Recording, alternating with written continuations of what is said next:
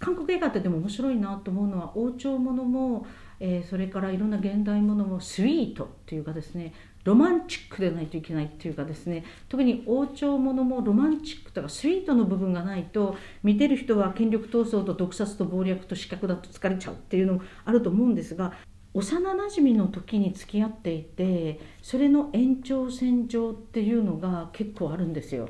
例えばイさんだってその、えー王になる彼とそれから若い時の、まあ、これはハン・ジミンさんの子役がやるわけです、まあ、子役がうまいっていうところもあるんですが子供の時から思いがあって例えばあのラブストーリーとかもそうだしそれから実は新聞記者を演じたあのシム・ウンギョンさんがやった面白い映画「怪しい彼女」もそうなんですが意外とね特に王朝ものもなんかお約束事みたいなのがあってパッとあってピピピと来てっていう大人のじゃなくってだからなんか変な言い方すると性愛中心っていうよりも10歳とか子供の時に一緒に遊んだりしてほのかな思いを思っていて、えー、そしてそれが延長線上で現代にも続いて思い続けているっていうパターンなんですよ。でも私ね実は韓流ドラマがなぜ流行るかというと女性にとってものすごく好都合なんですよ。だって王様王子の時から自分のことをずっと思い続けてくれるなんて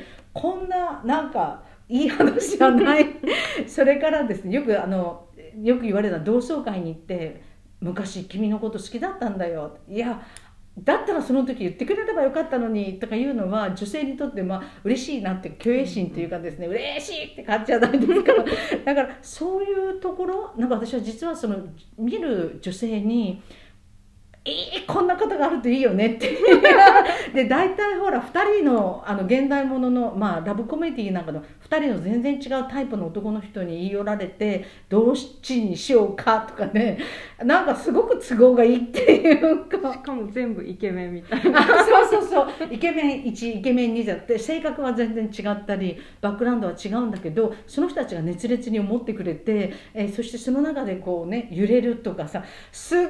ごくあの女性にとってはですね ありがたいというかという映画も多いとでもあの女性像の変遷でいうと冬のそなたやいろんなのもうそれもロマンチックなんですがやっぱり守ってもらうだからあのケベックイサン、まあ、イサンでもそのイサンという立派な王様からこうすごく思いを寄せられて守ってもらうとかケベックとかそういうのがあると思うんですね。ホジュンの妻も結構そういう感じですがこれがどんどん変わっていく。だからイサンではハン・ジミンさんがそのイソジンさん演ずるイさんからずっと思いを寄せられるっていうことなんですが今度ハン・ジミンさんが現代人の女性になって、えー、屋根裏あ屋根部屋のプリンスとかねよく日本でもそうだけど韓国も現代に昔の王子とかがタイムトンネルになってなぜか来てしまうみたいなね。でそこでのいろんなことだとなんかイさんだと守ってもらう可憐な女性って感じだったのが対等っていうか対等以上になるんですよねだから最近の韓流ドラマだとむしろ女性が非常にイニシアチブを取り非常に恋愛でも対等か対等以上というか、まあ、猟奇的な彼女以降かもしれないけれどヒロインの描き方がすごい変わったなと思います。マイディア・ミスターこれ IU さんが「私のおじさん」っていう、まあ、貧困とか借金取りとかあの殺人とかいろんなことがあるんですがあのでもすごく若いけれどもいろんな思いしてるけどすっごいしっかりした女性ってかある意味気丈？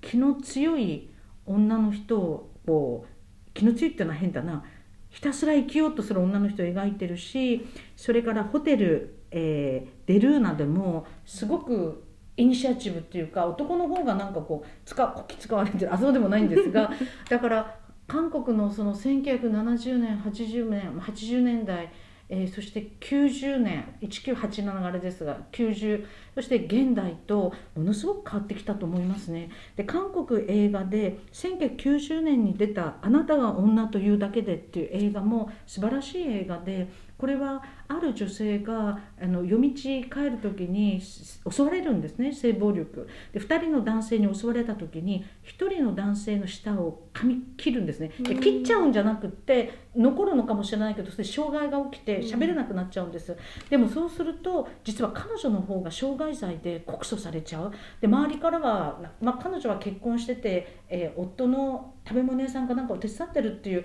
えー、設定だったと思うんですがなんかあなたが悪いじゃなくてあなたに持ち度があるとかあなたは何よとかそこまでするなんてとか若若者にじゃないけどもありとあらゆることを言われてであのすごく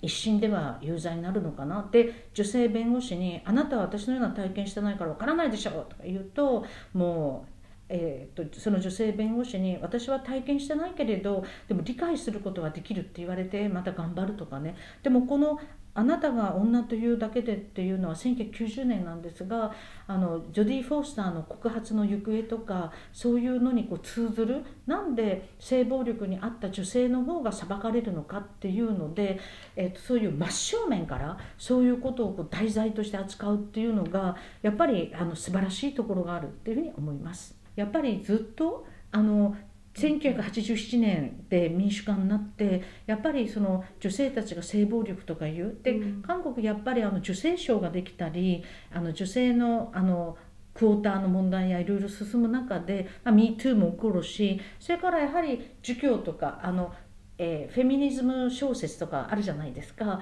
あの有名な素晴らしいものがたくさん出てるけれどもでもその原点この1987から1990年代の初めっていうのは韓国社会でも大きく動いた時だと思いますね。うん。それがあって今の韓国のフェミニズムそうですね、うん、日本あの日本の映画やドラマとの違いっていうのはすごく感じますか？いやでも日本でもかつての名作を見ると真正面から社会問題とか扱ったりもしているけれどいろんな女性の描かれ方とか役割ってまだまだもう少し変わってもいいんじゃないかとは思うし、それからテーマが、まあ、非常に韓国の場合割と真正面からですよね、だから「パラサイト半地下の家族」と「万引き家族」っていうのは、まあ、双璧だと思うんですが是枝さんの映画も私は全部見ているんですが割とその個人的なというか日本だとね多分家族の関係とかなんか閉じた関係の中でのその微妙な関係性や思いとかそういうのを描くのが上手。いやもちろん黒澤明さんみたいな「七人の侍」とかダイナミックなものもちろんたくさんあるわけですがそれが上手でただしやっぱり世界で賞を取るとかみんなを訴えるっていうと個人の中で家族で閉じるんじゃなくてそれが社会の問題とつながっているってやっぱブレイクスルーしないと普遍性をなんかこうね個人的なことは政治的、政治的な個人的だけど、えっと、やっぱりそのどっちかというと閉じている問題ではなくってそれをどっか激しくブレイクする必要があってそのブレイクスルーの度合いっていうのはあの韓流ドラマはすごく、うん、まあ多分個人と政治の関係があのとても近くとに近い歴史をまあやったというかあるいは独裁政権をみんなで倒すっていう中で、うん、映画とかいろんなこと一人一人の思いがやっぱりこ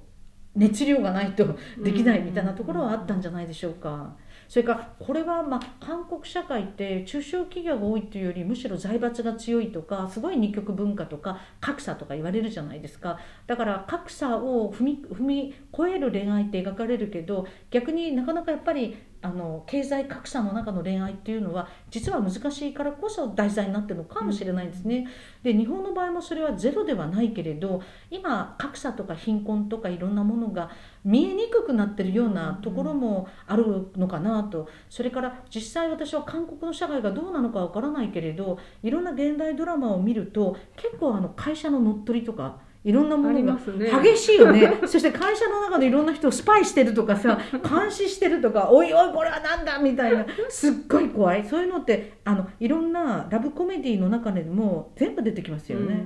あマイディアミスターもあるしいろんな、えっと、いろんなのでも出てくるからただ日本だと7つの会議とか面白かったりテレビでもやってる、まあ、半沢半沢直樹とかそうだけど結構そのビジネスのあれとか会社を扱った映画ってあんまりないような気がして、うん、政治とかねそれはもう変わるといいですね。はい、ありがとうございます。また映画の話はたくさん聞きたいと思います。